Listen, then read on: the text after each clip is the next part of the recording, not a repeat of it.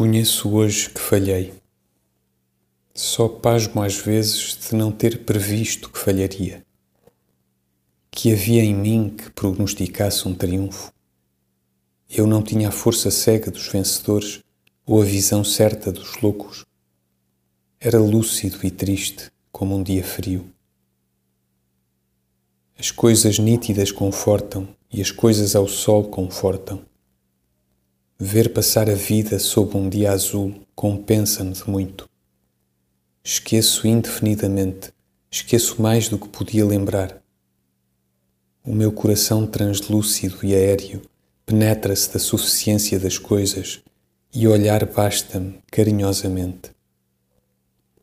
Nunca eu fui outra coisa que uma visão incorpórea, despida de toda a alma, salvo um vago ar que passou e que via. Tenho elementos espirituais de boêmio, desses que deixam a vida ir como uma coisa que se escapa das mãos em tal hora em que o gesto de a obter dorme na mera ideia de fazê-lo. Mas não tive a compensação exterior do espírito boêmio, o descuidado fácil das emoções imediatas e abandonadas. Nunca fui mais que um boêmio isolado, o que é um absurdo, ou que um boêmio místico, o que é uma coisa impossível.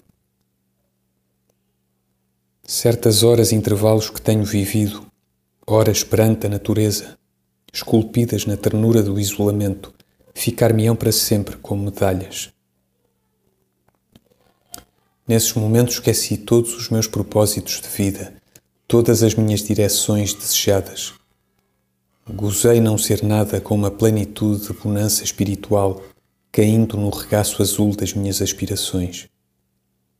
Não gozei nunca, talvez, uma hora indelével, isenta de um fundo espiritual de falência e de desânimo. Em todas as minhas horas libertas, uma dor dormia, floria vagamente, por detrás dos muros da minha consciência em outros quintais. Mas o aroma e a própria cor dessas flores tristes atravessavam intuitivamente os muros e o lado de lá deles, onde floriam as rosas, nunca deixava de ser, no mistério confuso do meu ser, um lado de cás batido na minha sonolência de viver. Foi num mar interior que o rio da minha vida findou. À roda do meu solar sonhado, todas as árvores estavam no outono. Esta paisagem circular é a coroa de espinhos da minha alma.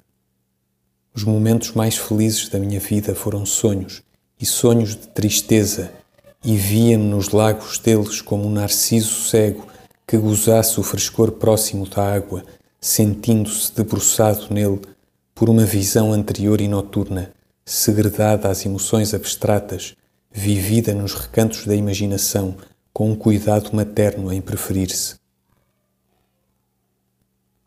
Os teus colares de pérolas fingidas amaram comigo as minhas horas melhores. Eram cravos as flores preferidas, talvez porque não significavam requintes. Os teus lábios festejavam sobriamente a ironia do seu próprio sorriso.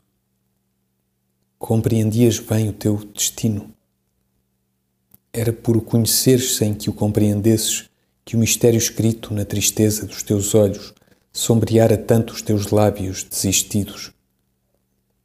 A nossa pátria estava demasiado longe para rosas nas cascatas dos nossos jardins, a água era pelúcida de silêncios.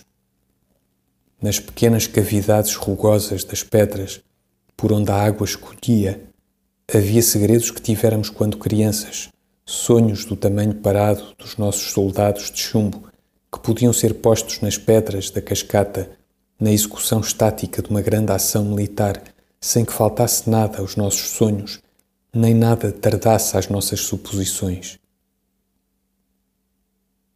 Sei que falhei. Gozo a volúpia indeterminada da falência, como quem dá um apreço exausto a uma febre que o enclausura.